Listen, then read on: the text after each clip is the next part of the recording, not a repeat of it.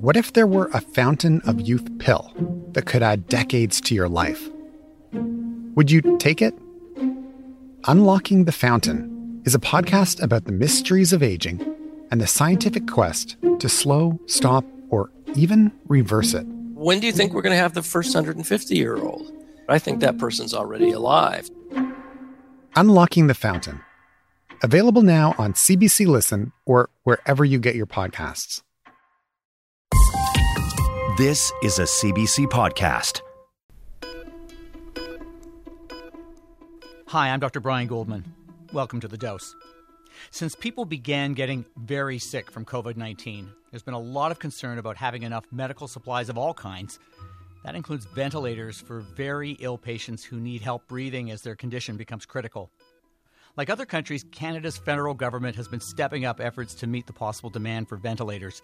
Earlier this month, it announced that a group of Canadian companies have been tapped to deliver up to 30,000 ventilators within the next few weeks. While that increased supply of ventilators is good news, no one wants to be in a position where we'd need one. How many of us really understand the risks that come with being placed on a ventilator? And while it's too early for doctors to be certain, concerns have been raised that in some patients with the coronavirus, mechanical ventilators may in some cases do more harm than good. So today on The Dose, we're tackling the question what do I need to know about ventilators in light of COVID 19? Joining me to help us understand that is Dr. Reuben Strayer. He's an emergency physician and associate medical director of Maimonides Medical Center in Brooklyn, New York. He's the author of the widely read blog Emergency Medicine Updates, emupdates.com. He's an expert on managing critically ill patients with airway and breathing problems. He's also a maven on medical decision making and errors. Hi, uh, Reuben. It's Brian Goldman here. How you doing? Hi. How are you? Nice to speak with you. Nice to speak with you too. And uh, and uh, um, you know, I, you've been you've been hit in more ways than one, I gather. I understand that you're homesick from work with COVID yourself. How are you feeling? Yeah, I'm hanging in there. It's, uh, I'm on day of illness number five or so. It's like a really bad flu, but um, I think I'm gonna I think I'm gonna pull through. You sound fantastic. You don't sound like Oh, you're I'm- sick. I'm glad you think so. It doesn't. I don't, I don't feel fantastic, but uh, uh, hopefully uh, that won't be too obvious to your listeners. and obviously not needing a ventilator. So we're glad about that. So, getting to the topic at hand, let's start with the basics of ventilators. I know this, but for our listeners, explain how they work. So, mechanical ventilation is a way that we support the respiration of people who can't breathe by themselves, basically. So, when someone has respiratory failure, so they're not breathing, they're not able to breathe, uh, we make them unconscious so that they'll tolerate us putting a tube down their throat, a plastic tube down their throat into their trachea. And then we connect that plastic tube to uh, a mechanical ventilator, a machine that allows us to fully control uh, the patient's lungs so we can breathe for the patient. So that's what you do. Uh, in the case of severe respiratory illness, at what point do you start thinking that a patient needs a ventilator? That's always an important question. Until recently, I think most uh, emergency docs had a good idea about what kind of patients needed to be put on a ventilator and when. This has all been turned on its head in the coronavirus pandemic because coronavirus patients with respiratory failure behave differently. For example, uh, we commonly use the oxygen saturation to give us a marker of exactly when the patient's lungs are failing badly. With coronavirus, we've just seen that these patients are behaving differently, and their saturation uh, doesn't seem to be a good reflection of how well their lungs are working. This has been referred to as the happy hypoxic patient, and it was the cause of a lot of discussion a couple weeks ago when everyone started noticing this, which was patients who would come to the emergency room, they would show up, and they would be maybe mildly distressed, they'd be a little bit um, short of breath, but not particularly, and they would be speaking in full sentences, and they'd have a normal mental status, but they would have sometimes alarmingly low saturations, and this really threw a wrench into our usual decision making in terms of who needs what kind of respiratory support. So, the, to be clear about that, um, ordinarily, under normal circumstances, a patient who doesn't have COVID, that patient um, would definitely need a ventilator. And you're saying that that that they may not need one uh, if, if they have COVID and their oxygen saturation is a little lower than you would have expected. So there's been a big shift in how we think about intubating COVID patients over the past month. Um, based on the experience of the countries that uh, were hit hardest early on, so China and Italy, we adopted the advice, mostly from the Italians, that suggested that patients who come in with COVID who aren't able to be adequately supported with low flow oxygen. So, low flow oxygen would just be like a standard nasal cannula, that little plastic thing that just fits in your nose, or just a simple face mask, the kind of thing that you see people being put on in the ambulance all the time. We should just jump immediately to mechanical ventilation, which is making the patient unconscious and putting a breathing tube down their throat and attaching them to a ventilator. And so, when the first wave of critically ill COVID patients arrived in New York City about a month ago, we were following that advice and we were putting all of them on mechanical ventilation, intubating all these patients. And it became obvious that this was not a sustainable strategy because we were intubating five, six, seven, eight patients in a single shift. Furthermore, around that time, we started to learn of outcomes data from China and Italy that was showing alarmingly poor outcomes from patients who were being intubated. The people who were put on mechanical ventilation were doing very, very poorly.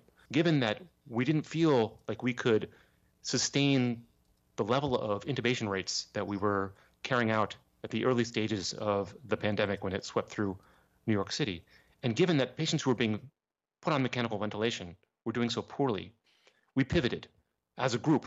We figured this out over social media, in fact, and through lots of discussions sort of decided as a unit that we were going to try to temporize these patients with non-invasive oxygenation therapies so that we could either prevent intubation or delay intubation.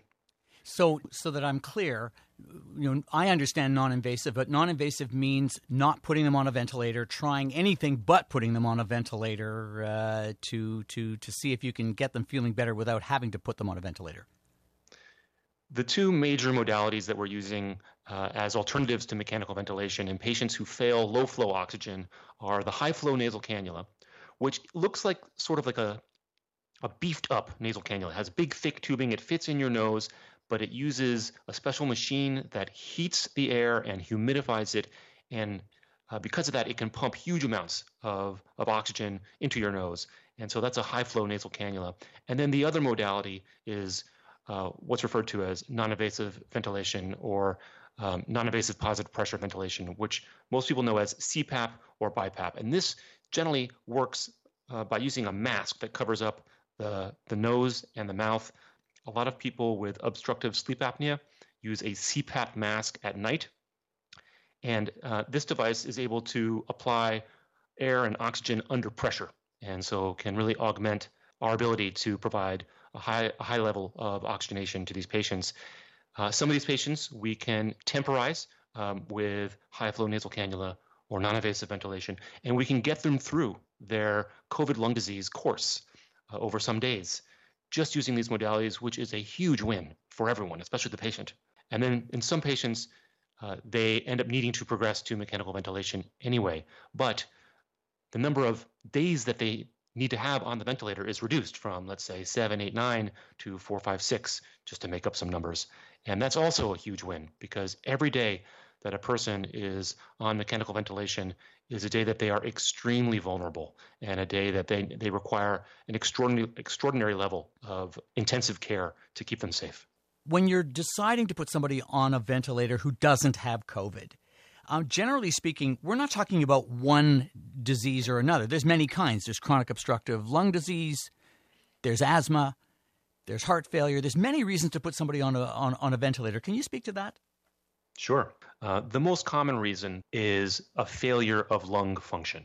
So, the most easy to understand, I think, uh, would be someone with a terrible pneumonia. There's so much infection in their lung that their breathing just isn't adequate to get enough oxygen into the body. And so, in order to support the body's oxygen requirements, we put them on a ventilator, and that allows us to do two things. Number one, we can provide 100% oxygen through that tube. Number two, we can take over their work of breathing, especially for patients who are tiring out, who have been breathing really hard for, for days and need help to breathe. I think a lot of people may be hearing this discussion around the need to produce more ventilators and assume that it's like a magic bullet to save people from COVID 19. And that may be true in some cases, but even outside of this disease, ventilation comes with risks. What are those? So, anyone who is put on a mechanical ventilator, again, is uh, susceptible to all sorts of harms. The first kinds of harms have to do with the fact that they are paralyzed and sedated, motionless uh, in a bed, in a hospital bed. Again, that sets up the patient for infections, bed sores. Being put on a, a, ventilator, having that endotracheal tube in your trachea is an infection risk in and of itself. But also, the ventilator, at the same time that it may be required to save someone's life, also is damaging to the lung. The lung is designed to work with negative pressure, meaning that when you take a breath, you create a negative pressure gradient so that air flows from the outside world into your lung. That's very different than what a ventilator does. With a ventilator, you're applying positive pressure, you're blowing the air into the lung. And that's maybe necessary to save the patient's life, but on some level also injures the lungs. So it's a tightrope that intensivists routinely walk of how much support to provide the lung to maximize the health outcomes while minimizing the harm caused by the ventilator itself. In the very early days of the pandemic, as it hit New York City, how many people were you ventilating at that time? How many people were you putting on ventilators? We were seeing um, between five and 10 patients in a 12 hour span that had respiratory failure. And we were intubating all of those patients. In pre COVID days, we would, in a 12 hour shift, uh, maybe intubate one or two. So we saw the number of patients that we were intubating go up by a factor of five to 10. That's huge. It's crazy. And there's no way that um, the hospital could support uh, that number of people on mechanical ventilators, forgetting whether or not there's enough ventilators. Now, it turns out that the concerns around having enough ventilators didn't bear out to be a big problem. We've had enough ventilators. So, do you think the public's making a big deal, too much of a big deal about ventilators? That they're they're they're more obsessed with the number of ventilators than say you are? Yes, uh, this has been a bit of a media frenzy. This idea of a, of a ventilator shortage and uh, the possible need to go on an allocation protocol where physicians are making life and death rationing decisions. The problem is critical care resources. The ventilator is only one part of the critical care resource team that's required to have someone on mechanical ventilation. I want people listening to this to understand what hospital resources are used when somebody's intubated and placed on a ventilator. Putting someone on a ventilator is um, a highly resource intensive maneuver. In order to do it, you have to make the patient completely unconscious so that they will tolerate having a tube in their throat. And often these patients are paralyzed um, for a variety of reasons. And a paralyzed patient who's completely unconscious is highly vulnerable to all sorts of problems, to infections, to bed sores. This is what ICUs are designed to do. You have very low nursing ratios, like one nurse to one patient or one nurse to two patients, and that allows nurses to uh, spend a lot of time with each of their patients so that they can very closely monitor any change that's happening with a patient so they can react to it. What's happened in COVID is that there's been so many of these patients. We've exceeded um, the number of critical care beds that we have in the hospital, often by a factor of five. And we, we are seeing now that intensive care is being delivered all over the hospital in areas that were never designed for intensive care. This is in many ways a triumph of ingenuity and being nimble and adapting to a horrible circumstance. But it's also true that patients who are, for example, requiring critical care but are still in the emergency department are not receiving as good care as they would if they were in an ICU. And during those early days, you must have been receiving uh, the results of studies and anecdotal experience coming from Italy, coming from China, on the success rate of putting people with severe COVID nineteen onto ventilators. What were what were those studies telling you? What was that? What were those anecdotal reports telling you? So this was all descriptive data, which means that this was just folks were just describing what happened in their environment. So the early reports out of China and Italy, um, demonstrated that people who were being put on ventilators were doing very, very poorly with mortality upwards of 70%, which is just an extraordinary burden of mortality. And that caused us to question whether putting these people on ventilators early was the right move. You know, you've got a modality here, ventilation, that you're using. You're using it a lot, like five to 10 more times than usual. Like, what were you feeling as, as you were putting people on ventilators and hearing these anecdotal reports coming from Italy and China? Uh, it was very distressing. Um, we knew that uh, many of the patients that we were putting on ventilators were going to get sicker and succumb to COVID, even though we were doing everything we knew how to do to support them. And this is part of what drove the shift away from placing these patients on mechanical ventilators at the outset of their care uh, a shift towards using non-invasive ventilation and high, high flow nasal cannula and hopefully give them a shot to fly through their illness without ever being put on a ventilator. Between today's wellness fads and news about tomorrow's medical breakthroughs, it's hard to know what health information actually applies to you. Luckily, there's a podcast that breaks through the noise TED Health from the TED Audio Collective.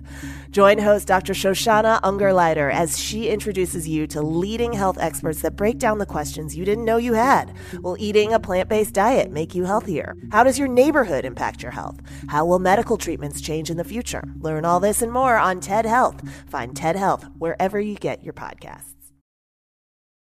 Is the issue that we really don't know enough about the virus to know how effective the machine can be? Well, we certainly don't know nearly enough about how to treat COVID pneumonia and COVID lung disease. Um, ventilator strategies uh, are being constantly debated. Specific therapies for COVID are being hotly contested at the highest levels, including by our president. And unfortunately, until we have experimental data, trials that randomize patients to a group that receives the therapy and a group that re- does not receive the therapy, until we have that type of prospective comparative data, everything is just an observation. It's just an opinion. We don't need any more opinions uh, in, in managing COVID. We need, we need science, we need experimental data, we need to know what works. We're going to know we're going to know in the coming months. But until then, we're still largely shooting into the dark. How frustrating is that for you? It's hard. Uh, most of us have, have never been exposed to so many people with such a serious disease that we know so little about. And we feel so powerless to provide effective therapies.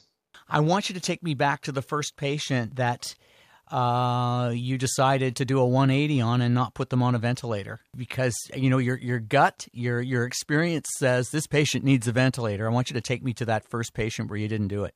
Well, it was a very easy transition to make because what it amounts to is reverting to the type of support that we provided patients before COVID. We just uh, put them on the, let's say, high flow nasal cannula or the CPAP BiPAP machine, and see how they did. The caveat is there is this additional concern with COVID patients that providing non invasive ventilation therapies for them could aerosolize the virus in their bodies and potentially infect other patients and providers. I was told not to use any of these techniques because it might cause the virus to become aerosolized. So if somebody's, you know, under that high pressure, weren't you taught the same thing?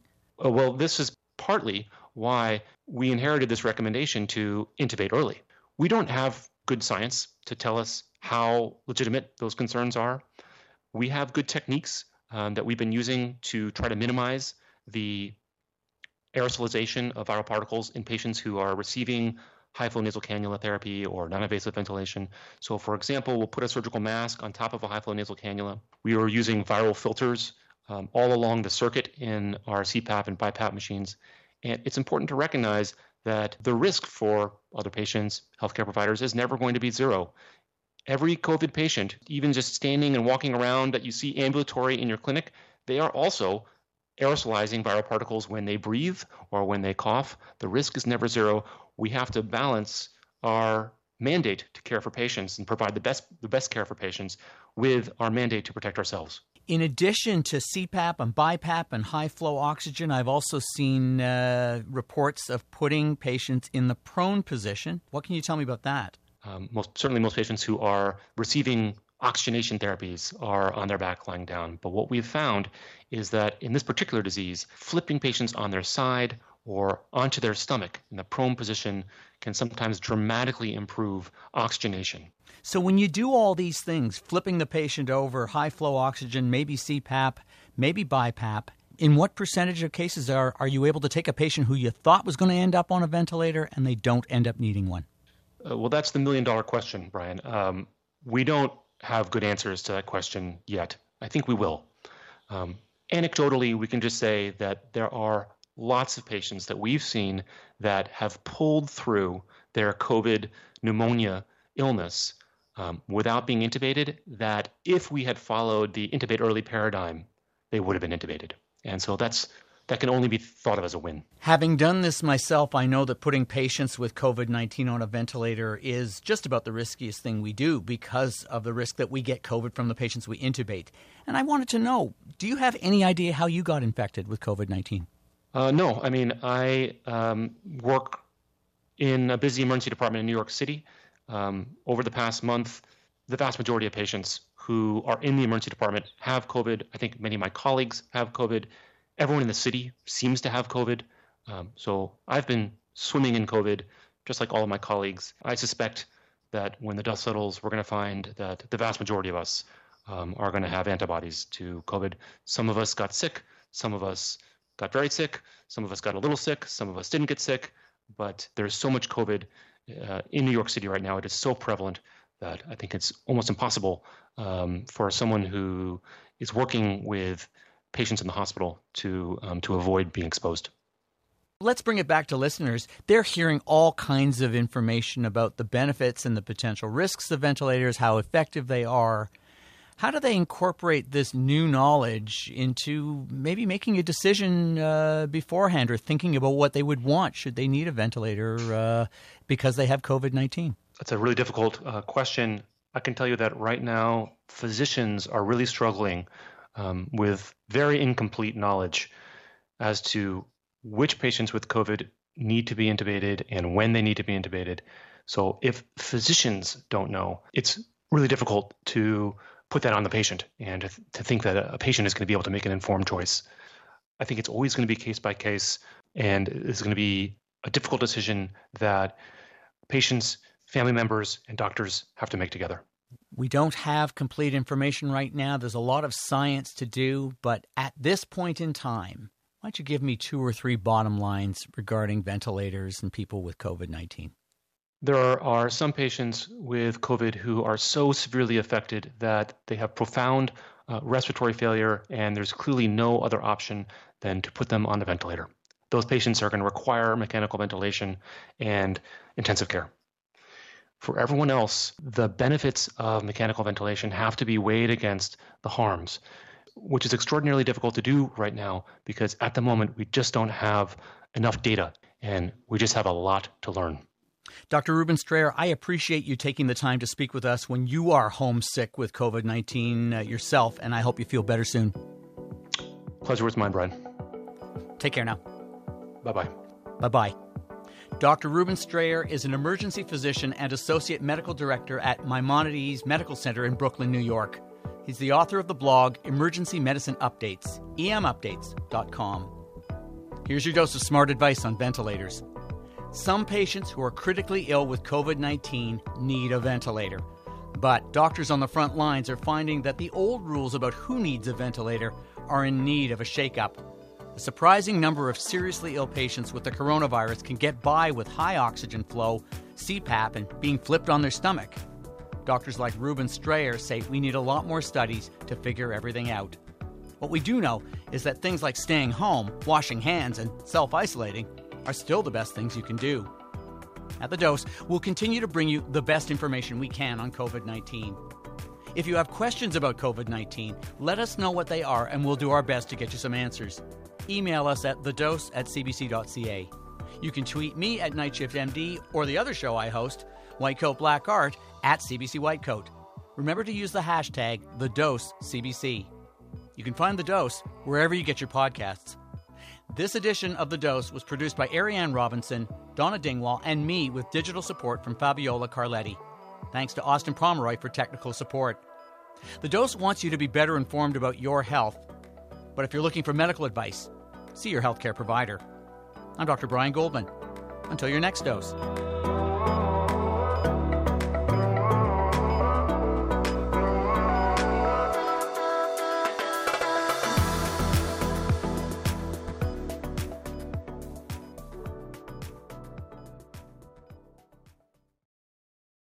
For more CBC podcasts, go to cbc.ca slash podcasts.